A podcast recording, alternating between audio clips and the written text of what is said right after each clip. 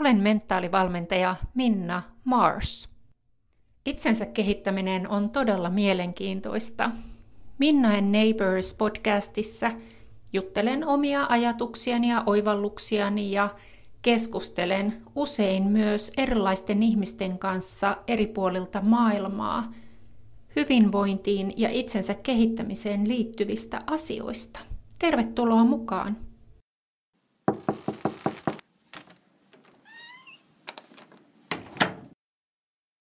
Anna Suomi, sä olet kehotietoisuuden ja sisäisen hyvinvoinnin valmentaja. Tervetuloa. Kiitos, ihana olla täällä. Kiva, kiva, että oot.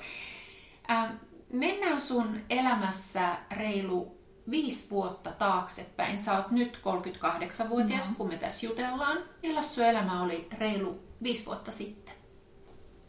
Tai tänään viisi vuotta sitten, se on aika hauska, että silloin kun me sovittiin tätä päivää, tätä keskustelua, niin mä en ajatellut, että tänään on se mun uuden elämän viisivuotispäivä.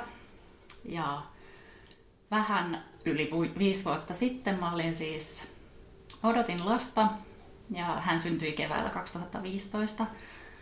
Ja mä olin, siis mä oon taustaltani kauppatieteen maisteri, ekonomi, mennyt semmoisen hyvin perinteisen polun kauppatieteilijäksi, koska en tiennyt mitä haluan tehdä isona. Ja sitten työskentelin kestävän kehityksen konsulttina yritysmaailmassa niin kuin isojen suomalaisten pörs, Suomen suurimpien yritysten kanssa. Ja oli antoisaa työtä ja sitten tosi monta vuotta siitä mun urasta oli sellaista, että mä, en, mä tunsin, että mä en ole oikeassa paikassa ja voin tosi pahoin. Mutta mä en silloin vielä tiennyt, mulla ei ollut välineitä siihen, mä en tiennyt, että miten mä, miten mä löydän sen, mitä mä haluan tehdä isona. Että tavallaan mulla oli kaikki tosi hyvin, mä menestyin siinä työssäni, mä etenin uralla, oli, oli ihana aviomies ja odotin lasta ja, ja niin kun, kaikki oli tavallaan ulkoisesti tosi hyvin ja mä voin tosi huonosti monta vuotta. Tiedostitko sä siihen aikaan yhtään niin kuin selkeästi, että millaiset asiat aiheutti sulle siinä, vaikka siinä työmaailmassa sitä pahoinvointia? Ää, silloin mä ajattelin, että mä oon niinku, että tää on niinku väärä työpaikka. Ja mä valitin tosi monta vuotta. Siis Mistä mä sä valitit? Mä valitin, niinku, että siitä firmasta ja siitä johtamisesta ja, ja niinku, että se työ oli stressaavaa ja mä sairastin tosi paljon. Ja siis mä tunnistin sen, että se valittaminen oli sitä, kun mä en uskaltanut tehdä asioille mitään. Ja silloin kun mä jäin sitten äitiyslomalle, ja mä siis raskaana ollessa olin neljä kuukautta, että mä en nukkunut, mä voin niin pahoin, että mä en nukkunut, mä olin sairaslomalla pitkän ajan, ajan siitä ennen kuin lapsi syntyi. Ja tota, sitten kun lapsi oli viisi kuukautta, mä olin siis äitiyslomalle jäädessäni päätin, että mä äitiysloman aikana etsin sen, mitä mä haluan tehdä isona. Että sit, sit mulla on, mä palaan johonkin uuteen työhön. Ää, ja tota, sitten lapsi oli täyttänyt viisi kuukautta ja tänään viisi vuotta sitten, niin, niin saatiin lääkäriltä soitto lasten klinikalta, että hänellä on löytynyt verestä poikkeavia valkosoluja ja nyt on tultava sairaalaan. Ja hänellä diagnosoitiin leukemia ja sitten puoli vuotta oltiin, käytännössä asuttiin sairaalassa. Että hänellä oli sellainen harvinaisempi leukemia, jota hoidetaan tosi intensiivisesti. Oliko hänellä ollut jotain oireita, mistä näihin verikokeisiin sitten päädyttiin? Tämä oli hänellä, niin kuin me, meillä oli niin onnimatkassa, että se oli ensimmäinen lievä flunssa, mikä hänellä oli, mutta meillä oli ulkomaanmatka varattu ja sen vuoksi mentiin niin kuin varmuuden vuoksi lääkäriin. Ja sitten oli ihana lääkäri yksityisellä lääkäriasemalla, joka sattui ottamaan verikokeet. En edelleenkään ihan tiedä, että minkä takia. Ja ja sitten käytiin muutama päivä päästä kontrollissa ennen matkaa ja sitten sit oli veriarvot heikentynyt sen verran, että lähetettiin lastenklinikalle. Muistaaksä sitä kokemusta no. siltä ajalta, että, että, että vai onko se vaan niin kuin kaikki pyyhkiytynyt pois vai mikä en se sillä? ihan täysin kirkkaasti ja sitten se oli vielä, siis lapsi oli niin hyvä, hyvä vointinen, että me saatiin myös niin kuin lähtölupa, että me käytiin siellä Espanjan matkalla ja oltiin siellä kuukausia ja hän vaan niin kuin et ainoa mitä nähtiin, että hänellä niin kuin, aina kun hän nukahti, niin sit, sit, niin kuin valahti täysin tai niin kuin, tuli täysin punaiseksi läikikkääksi. Ja mä muistan sitten, kun me tultiin niin kuin, paluutaksissa matkalle tai matkalta kotiin, ja mä muistan, kun lapsi nukkui mun vieressä, että mietin, että onkohan tämä jotain vakavaa. Että se, se niin on jäänyt mieleen. Ja sitten tultiin kotiin ja seuraavana päivänä käytiin lastenklinikalla kontrollissa. Ja sitten he arvelivat, että hän voi niin hyvin, että tämä on joku virus. Joku tämmöinen virus. Ja sitten tuli soitto kotiin, että, että tarvitsee tulla sairaalaan. Ja, ja si, siitä alkoi niin kuin mun elämä tavallaan uudestaan. Sitten sit kaikki, kaikki turhat asiat karsiutui pois. Ja mä olin ollut se, niin kuin, enit, tai mä pelkäsin ihan hirveä, mä elin niin kuin pelossa. Ja mä oon ihmetellyt jälkikäteen, että miten musta tuli sen sairauden ajaksi. Musta tuli ehkä maailman positiivisin ihmisen, ihminen, että mä kulin niin kuin vähän silleen laput silmillä, että, että, että toisille ihmisille saattoi tapahtua tosi kurjia juttuja, mutta se oli niin kuin mun tapa selviytyä. Ja, ja sairaalapsykologi sanoi ihanasti sen, että jokaisella on omat selviytymismekanisminsa. Että mä niin kuin suljin kaikkien muiden lasten vanhempien, että mä, mä pidin niin kuin vaan fokuksen siinä, niin, siinä. meidän lapsessa, Joo. joka hän, että hänellä niin kuin hoidot alkoi tosi hyvin ja ne tehos ensimmäisestä kuurista lähtien. Tavallaan syöpäsoluja ei enää löytynyt sen jälkeen. Että, ja sitten hän oli niin, kuin, niin hymyilevä ja positiivinen siellä sairaalassa, että se, niin kuin, se oli hämmentävää, miten tällaiselle pienelle vauvalle niin mä oon jälkikäteen ajatellut, että se oli niin paras ikä sairastaa noin vakava tauti, koska hän ei kaivannut mitään kavereita tai normaalia elämää. Et hänelle ei ollut, niin kuin, että kun oli läheiset ihmiset ympärillä, niin sehän on se, mitä vauva tarvii. Ja sitten hoidot kesti puoli vuotta ja sitten ne päättyi onnellisesti.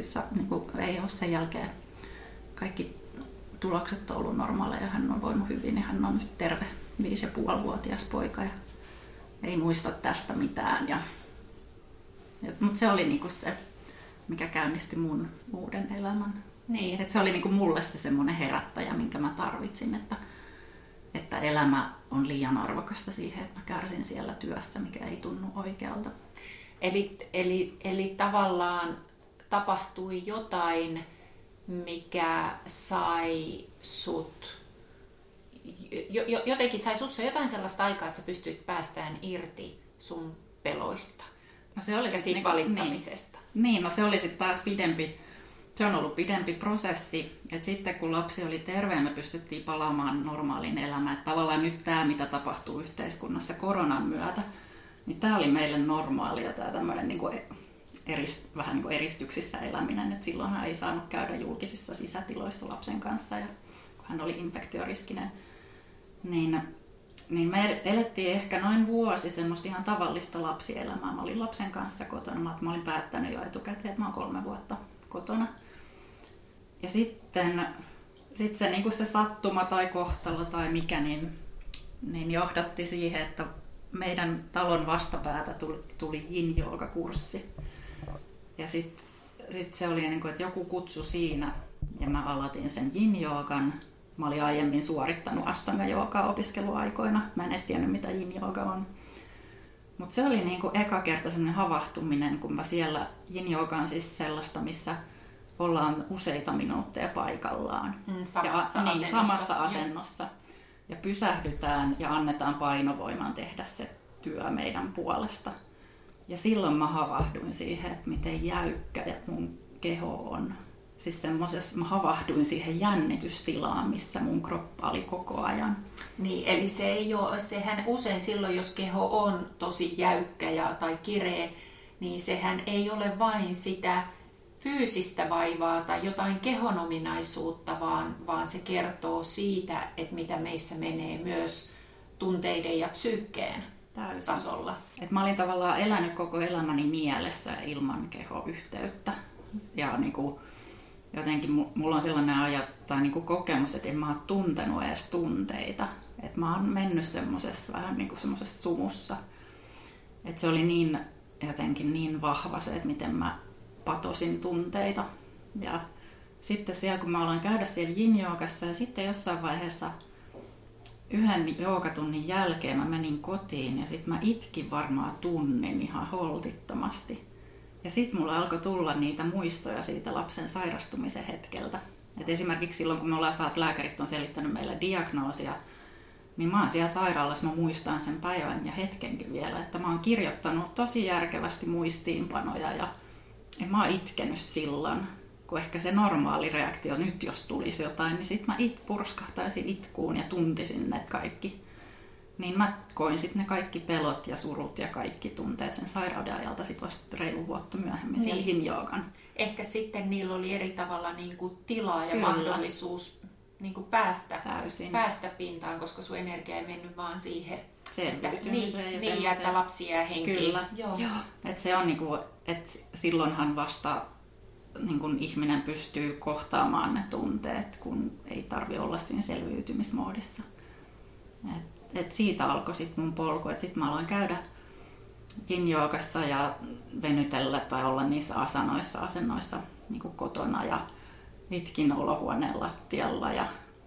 Eli sä aloit hakea tuntumaa sun sisimpään. Joo. Ja sitten se oli aina tosi vapauttavaa. Et sitten mä en halusi käyttää sanaa kipu, mutta silleen, että se alkoi vahvistua se tuntemus. Olihan se kipua. Ja sitten mä opin tuntemaan sen, että, tai tunnistamaan, että nyt, nyt sieltä on jotain taas vapautumassa. Että ne oli ihan valokuvan tarkkoja muistikuvia sitten niin kuin sairaalan eri hetkistä. Ja sitten alkoi mennä niin, että alkoi tulla niin kuin tunnemuistoja jostain kouluajoilta ja kauempaa elämästä. Missä vaiheessa sulle alkoi tulla sellainen olo, että sä et ehkä palaa siihen vanhaan työelämään? No, tässä meni oikeastaan niin kuin puoli vuotta oli sitä, että mä kävin siellä joogatunneilla ja sitten ja sitten roosenterapia oli toinen, mitä mulle suositeltiin ja useamman kuukauden ensin pohdin, että olenko valmis. Ja niin, eli se on tämmöistä hyvin tämmöistä niin kuin kehoterapia. Kehoterapia. Ja, ja, ja, ja aika syvällistä sellaista. Joo, ja se on niin kuin ihan omanlaisensa, että se roosen kosketus, kun se ei yritä mitään, se vaan on läsnä. Ja se perustuu, roosen terapia perustuu ajatukset, että ihminen patoaa lihasjännitykseksi niitä tunteita, joita ei ole sillä hetkellä pystynyt tai osannut kohdata. Ja sitten kun mä ensimmäisen roosenhoitoon menin, niin niin mä en ole ikinä kokenut sellaista vapautta kuin sen hoidon jälkeen, että mä itkin niitä, niin kuin niitä alkoi tulla niitä muist, tunnemuistoja vapautua ja mä, siis mä hengitin niin syviä ja vapaita hengityksiä sen ekan hoidon jälkeen, että se oli ihan ihmeellistä. Mä kävin itse aikoinaan muutaman vuoden, mulla oli niin pahoja kroonisia alaselkäkipuja, hmm. niin mä kävin Rosenissa, niin tota, ne rupes helpottaa ekan käynnin jälkeen ja se rupes myös vahvistaa sitä, että mä aloin kasvaa omaksi itsekseni Kyllä. ja vähän selvitellä, että kuka mä oon Joo. ja mikä mulle Joo. on tärkeää. Joo, ja sitten se, niin kun, että se oli oikeastaan, että se mitä mä olin yin kokenut, niin sitten Roosen oli se niin kuin vähän semmoinen pa, niin kuin paluu, tai että nyt mä oon tullut kotiin. Ja sitten joka kerta, kun vapautui niitä tunteita, niin sieltä alta sit paljastui uusia puolia musta itsestä, niin kuin niitä just aitoja puolia. Ja se oli jotain ihan mieletöntä aina sit se, niin kuin, se vapauden tunne. Että mua ei ole oikeastaan koskaan pelottanut mennä, niin kuin, että mä oon, mä oon käsitellyt asioita työnohjauksessa ja mä oon aina, kiinnost, mua on aina kiinnostanut niin niin kuin sisäinen kasvu ja itseni kehittäminen ja ja semmoinen syvällisesti asioita pohtiva on ollut aina. Ennen kuin sun lapsi sairastui, niin oliko sulla ollut käsitys siitä, että millainen sun maailman pitää olla tai miten elämän pitää toimia ja sitten sä yritit siitä muotista käsin ja, ja uskomuksesta käsin jotenkin niin kuin elää ja suorittaa sitä sun elämää. Kun sä kerrot, että sä et ollut kosketuksissa aiemmin esimerkiksi sun tunteisiin, niin olit sä vaan tavallaan niin kuin kasvanut siihen, että elämän kuuluu olla tietynlaista mm. ja sä et, no. sä, oliko sä niin ulko-ohjautuva? Um, no siis nyt kun mä oon päässyt siihen kosketukseen, että kuka mä aidosti oon, ja koko ajan, siis sehän on elämänmittainen polku, mm, mutta, mutta et se, että, että nyt mulla on se, se tuntemus, että täällä, tällä, tää mä oon, että tää mä olin silloin lapsena. Miten mä näen, että keho on suojellut mua ja se on luonut niitä tavallaan niitä uskomuksia, suojelevia uskomuksia siihen sen mun aidon sisimmän ympärille. Et mulle esimerkiksi Roosanin myötä mä havahduin siihen vasta niin kuin pari vuotta sitten, että muahan on kiusattu yläasteella. Mä en ollut koskaan ajatellut, että mua on kiusattu. Ja ei ehkä silleen niin kuin, vähän sellaista, niin kuin, miten tytöillä saattaa se kiusaaminen olla, sellaista ryhmästä pois sulkemista tai, tai sellaista selän takana puhumista. Mutta mä oon yläasteella piilottanut sen, kuka mä oon aidosti ollut. Että mä oon piiloutunut mulle koulunkäynti oli aina helppoa ja niin kuin mähän tein, mä kirjoitin ja näyttelin ja esiinnyin niin kuin ala-asteella sille vapaasti tein siitä tekemisen ilosta. Sitten yläasteella mä jotenkin opin siihen, että elämä ei saa olla helppoa ja ei ainakaan saa näyttää sitä, että mä, niin kuin asiat tapahtuu helposti tai mä menestyn koulussa. Ja sitten mä hain Ressun lukioon ihan siitä peru, sillä perusteella, että mä katsoin Hesarista keskiarvotaulukot edellisenä vuonna. Että Ressun lukiossa oli korkein keskiarvo ja mä hain sinne.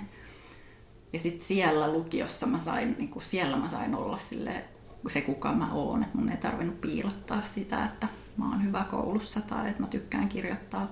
Sitten mun täti kuoli just ennen ylioppilaskirjoituksia tosi niin nopeasti syöpään ihan muutamassa viikossa. Ja hän oli mulle tosi tärkeä ihminen ja se oli niin kuin, nyt mä näen, että se pysäytti tavallaan mulla elämän tai koko perheellä.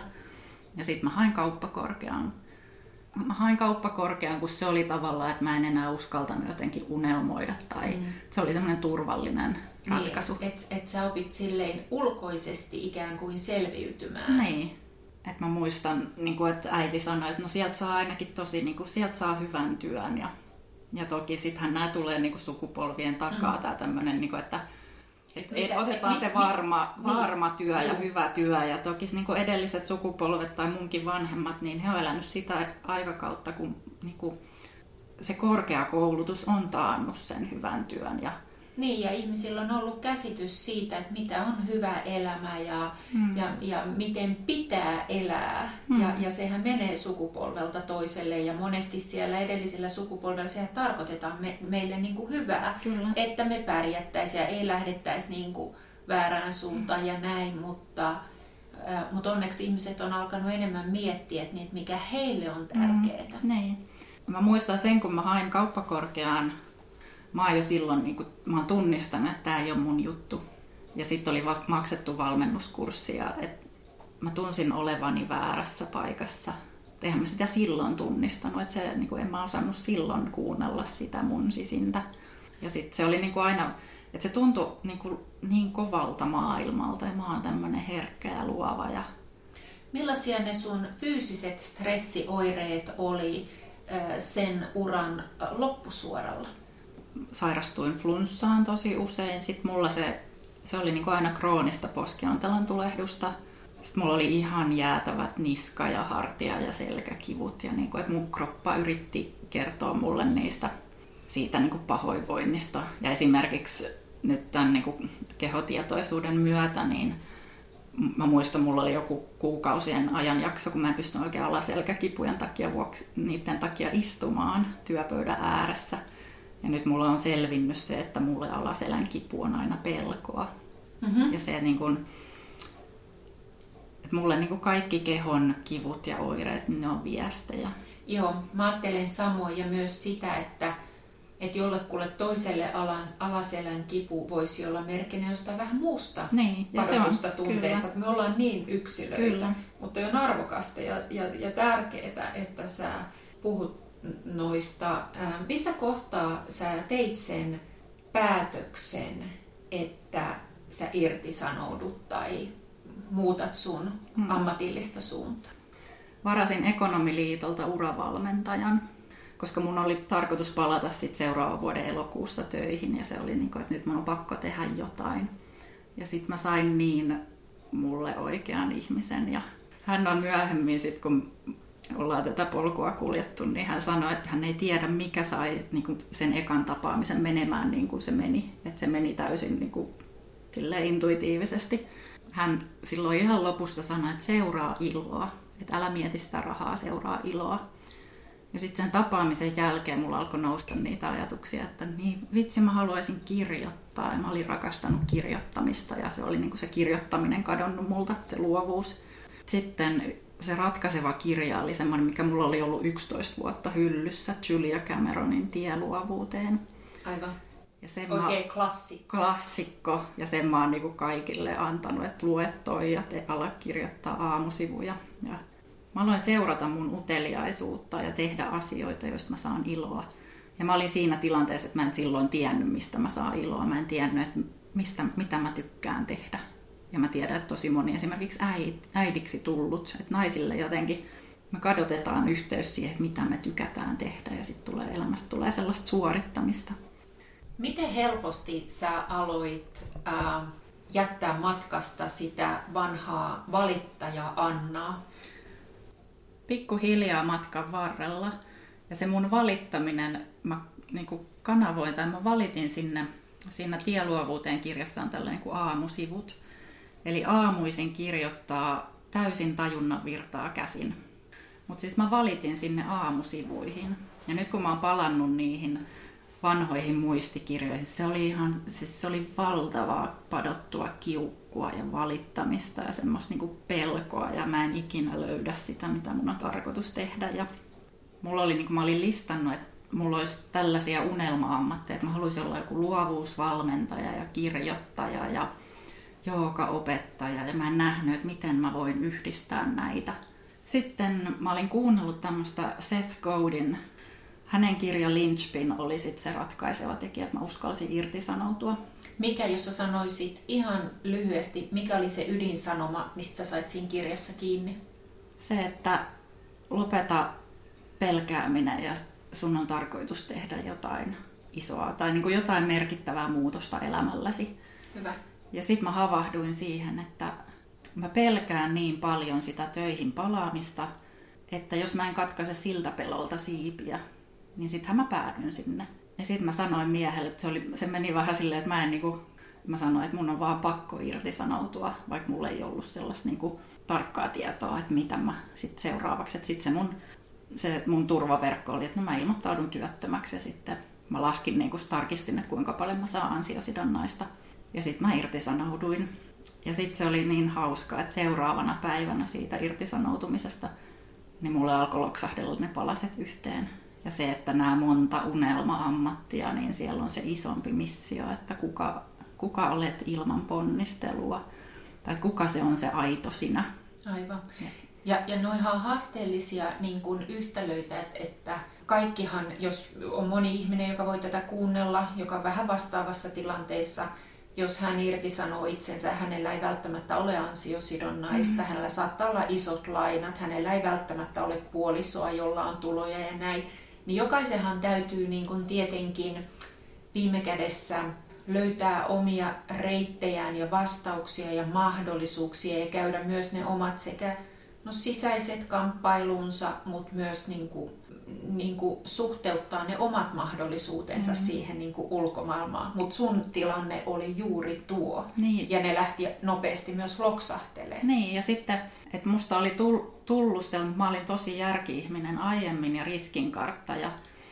Ja, ja sitten musta olikin tulossa tunteva ihminen, joka tekee tunteilla päätöksiä. Ja sehän oli myös sellainen niin uskomus, että ei todellakaan tunteilla tehtyihin päätöksiin voi luottaa ja kun mulla oli vahvistunut se mun sydämen ääni ja mä olin intuitiota niin kuin opetellut kuuntelemaan ihan siitä lähtien, että tekisi mieli juoda kahvia kahvilassa, voinko sallia sen itselleni. Siis se lähtee tosi pienestä. Niin sitten, koska mulla oli aina sit se, että jokainen päätös johtaa siihen, että mä päädyn sillan alle – sitten mä menetän, mä, jos mä irtisanoudun, niin mä päädyn jossain vaiheessa sinne sillan alle. Se on niin se mun pahin niin, sä varmaan näit jo sen vision itsestäsi Kyllä. siellä sillan Joo. alle ja mitä se elämä pahimmillaan Joo, on. että mä menetän mun perheen ja mä menetän kaikkea yhteiskuntaetua ja sitten mä oon siellä sillalla. Ja sitten tää oli, niin kuin, että sitten mä rupesin kirjoittaa, että no mitä tapahtuu ennen kuin mä joudun sinne sillan alle. Että mitä kaikkea mä voin, niin mistä mä voin hakea apua ja sit mä niinku las... sulla, et sulla oli niinku plan, jonkinlainen suunnitelma. Joo, että varmaan on sit toimeentulotukea ja, ja sit mä niinku kävin ihan kulut, niin, että kuinka paljon mä tarvin rahaa elämiseen, sillä että kuinka paljon mä saan ansiosidonnaista ja, ja sitten meillä oli myös, että ei mun mies suostunut elättämään mua. Ja sitten mulla oli, mulla oli siis isot säästöt. Et niinku, se oli se mun turvaverkko. Aivan. Se, niinku, mä, pelk- tai mä olin ajatellut, että täh- tähän mä en sitten koske. Tämä on se pahan päivän varalle se säästö. Ja sitten mä tajusin, että ei kun tämä on nyt ehkä se, niin kuin se hetki, kun näille tulee käyttää. Joo. Ja mä haluan taas niin kuin sanoa sen, että kun, kun on niin paljon nähnyt, että jokaisen ihmisen tilanne on omanlaisensa, niin sun, sun polku on ollut sitä, että sulla oli siinä muutoskohdassa ne säästöt. Mm. Ja sitten joku, joka kuuntelee just ja miettii jotain ratkaisua, hänellä ei välttämättä mm. ole. Mutta mä uskon myös siihen, että jollain tasolla jonkinlaisia vaihtoehtoja ja mahdollisuuksia kyllä löytyy.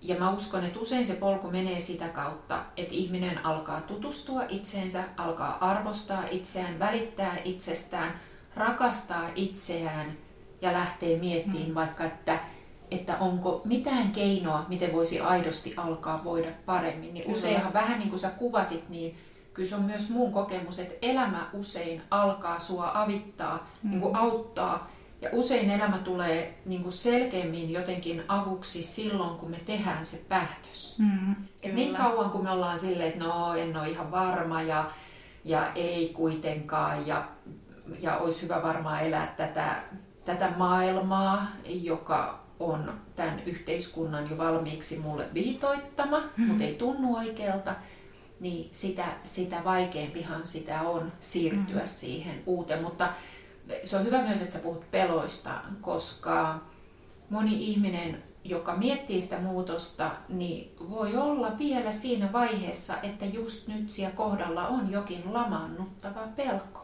Kyllä. Ja mä aina, että mä tunnen paljon myötätuntoa mm-hmm. heitä kohtaan ja, ja ainahan ei ole ratkaisun aika. Se voi tulla vähän myöhemmin. Mm-hmm. Mutta ainakaan sitä pelkoa ei kannata kieltää tai painaa taas mm-hmm. vaan niin kuin piiloon tuonne mm-hmm. syvemmälle, koska se ei tee muuta kuin se vahvistaa sitä pelon otetta. Niinpä, ja sitten se, niin kun, tämä on ollut kolme ja puoli vuotta sen pelon kanssa, pelon, pelkoihin tutustumista ja pelon kanssa tanssimista. Ja sitten kun mä oon niin kuin, Marian Williamsonilla on sellainen upea runo, mikä kuvaa sitä, että se pelko on sen oman suuruuden pelkoa. Mm. Et se, että vähän niin kuin, että ego on hädissään siitä, kun kulkee kohti sitä omaa suuruutta ja niitä unelmia. Ja se, ja se ego on tavallaan se meidän pieni mieli, me, joka niin. pitää meitä Ja se suojelee meitä. Joo. Ja mulla se, niin kuin se viesti on, että tekee tavallaan niin kuin itseään kuunnellen. Että mullahan se, että mä, ke, mä odotin kuusi tai seitsemän vuotta sitä, että mä uskoisin irtisanoutua. Eli sähän on tässä matkan varrella tietoisesti ja ikään kuin näiden kokemusten sivutuotteena, niin sä oot aika paljon treenannut sun ajattelua. Ihan sun käsityksiä, sun uskomuksia. Hmm et ihmisellähän on noin 60-80 000 ajatusta päivän aikana ja suurin osa niistä ajatuksista on tiedostamattomia. Mm. Ja nehän pyörii silleen loopin tavoin mm. meidän tuolla jossain tuolla taka-alalla ilman, että me niitä huomataan. Ja, ja valtaosahan meidän ajatuksista, tai ainakin keskivertoihmisellä valtaosa ajatuksista on tutkimusten mukaan negatiivissävytteistä – ja isolla osalla meidän ajatuksista ei ole mitään tekemistä niin kuin tosiasioiden kanssa. Mm. Meillä on paljon just kaikkia niin kuin huoliajatuksia ja yleistyksiä ja satuja ja fantasioita ja mm. vaikka, että tästä tulee vaikea päivä tai toi varmaan valehtelee mulle tai mm. tämä ei tule onnistuun tai mä oon huono. Mm. Ja jos ihmiset ei tiedosta ollenkaan sitä, mitä heidän mielessään tapahtuu, niin hehän on usein mielensä vietävänä. Mutta mä usein sanon mun asiakkaille, että mieli on loistava työkalu, kun sitä vaan niin oppii käyttämään sellaisiin asioihin, mihin se mieli on luotu. Eli meidän niin kuin apuna. Kyllä. Mitä, mitä sä sanoisit niin kuin ihmisille, jotka kamppailee muutoskohdassa – ja, ja näitä muutoskohtiahan voi tulla useita elämän aikana, että aina vaikka Kyllä. vuoden tai parin vuoden välein sä joudut vähän tsekkaan sun suuntaa. Mitä sä, mitä sä sanoisit ihmisille, että miten, miten niitä omia käsityksiä tai, tai mm, voimavaroja tai jotain pelkopohjaisia tapoja, miten niitä voisi vähän niin kuin tarkistaa ja päivittää? Kun mä oon itse löytänyt itseni sen kehon avulla, ja sitten nyt mä huomaan, että se on ollut just tällaista tanssimista, sen, niin kuin, että mä oon, mä oon niin kuin aivopessu itseäni, että mä oon kuunnellut sellaisia vaikuttajia, just Seth Godin ja lukenut joo, joo. hirveästi niin kuin kirjoja ja nyt mä kuuntelen Abraham Hicksin videoita YouTubesta, mutta siis se, että kun on vuosikymmeniä luukuttanut sitä negatiivista ajattelua, mm. niin eihän se tapahdu hetkessä se muutos. Ei. Ja mulla... Se vaatii paljon paljon toistoa. Kyllä. Ja juuri sitä, sori mä sen verran sanon tähän väliin, että, että mä sanon, kun se toi oli niin kivasti sanottu, sä sanoit, että sä aivopeset nykyään itseäsi. Toi, tosi, mä, toi oli kiva termi, koska mä monesti mä aloitan mun päivän niin, että mä valitsen hyvin tarkkaan jo ennen kuin keitän aamukahvia, että minkä podcasti mä laitan pyöriin, että mitä mä alan mun aivoihin syöttää, mm-hmm. Koska se ratkaisee sen energiatason, sen taajuuden, millä mä se tavallaan niin kuin virittää mut siihen suuntaan, mitä mä haluan vahvistaa. Kyllä. Ja sitten toi niin kuin se, että mikä voi kuulostaa niin kuin jollekin pelottavalta, mutta että tai se, että mä valitsen tosi tarkkaan, minkälaista sisältöä mä Mä en seuraa uutisia, mä en lue enää yhtään lehteä, en aikakauslehtiä, joita mä rakastin. Mä en kuuntele radiota. Mä valitsen tosi tietoisesti ja se ei tarkoita, että mä oon luopunut paljosta. Mä en katso telkkaria, mä katson tarkasti valikoidut ohjelmat, joista mä tiedän, että niistä tulee hyvä olo. Ja sit kun mä aina, jos mä, mä ja sit mä oon tosi, mä niinku huomaan sen, millaista vaikuttamista se on ihmiseen ja se on aika negatiivista niin kuin, kun näkee kaikki mainokset ja mm. millaisia ohjelmia televisiossa on. Mm. Ja, Meihin pyritään vaikuttaa Kyllä. ja sillä myydään. Joo, ja semmoista pelkoa lietsotaan. Että se on niin kuin, ja sitten mä en olisi ikinä uskonut, se entinen Anna ei olisi voinut kuvitella, että mä voin valita ajatukseni.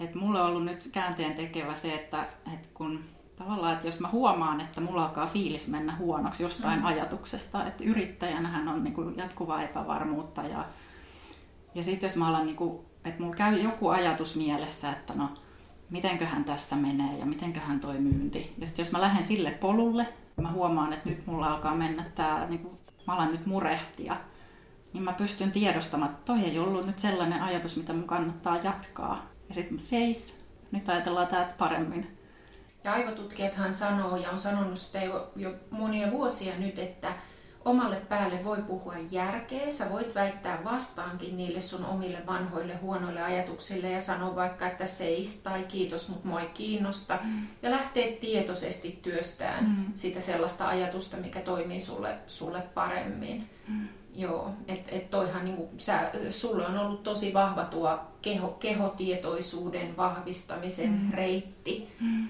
Ja, ja ihanaa, että myös tiede tukee sitä, että me, meidän kannattaa kyseenalaistaa meidän ajatuksia, meidän kannattaa tehdä paljon toistoa ja, ja niin kuin harjoitella ja harjaantua. Niin. Ja sitten se on oikeastaan, että ne on kaikki menetelmät on ollut tosi yksinkertaisia, millä mä oon tämän oman muutokseni.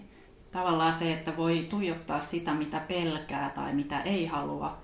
Ja sitten voi alkaa harjoitella, kääntää katsetta sinne, että mitä mä oikeasti haluan Juuri mitä mun tekisi mieli.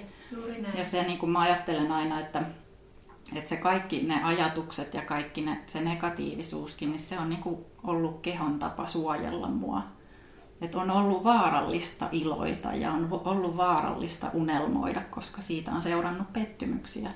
Ja, mä uskon siihen, että jos on unelmia, niin, niin äh, sitten sit kannattaa myös valita, että mitä kohti lähtee. Mm. Että kaikkihan ei ole meidän käsissä. Mm. Että, että mustakaan ei voi tulla ensi vuoden Miss Suomea, vaikka kuinka haluaisin.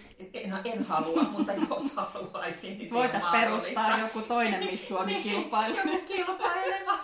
niin, että et, tota, mä, kun mä kuuntelen sua, niin sä kuulostat siltä, että sä oot rakentanut itsellesi toimivan uudenlaisen mahdollisuuksien maailman keskelle tätä maailmaa, jossa me eletään.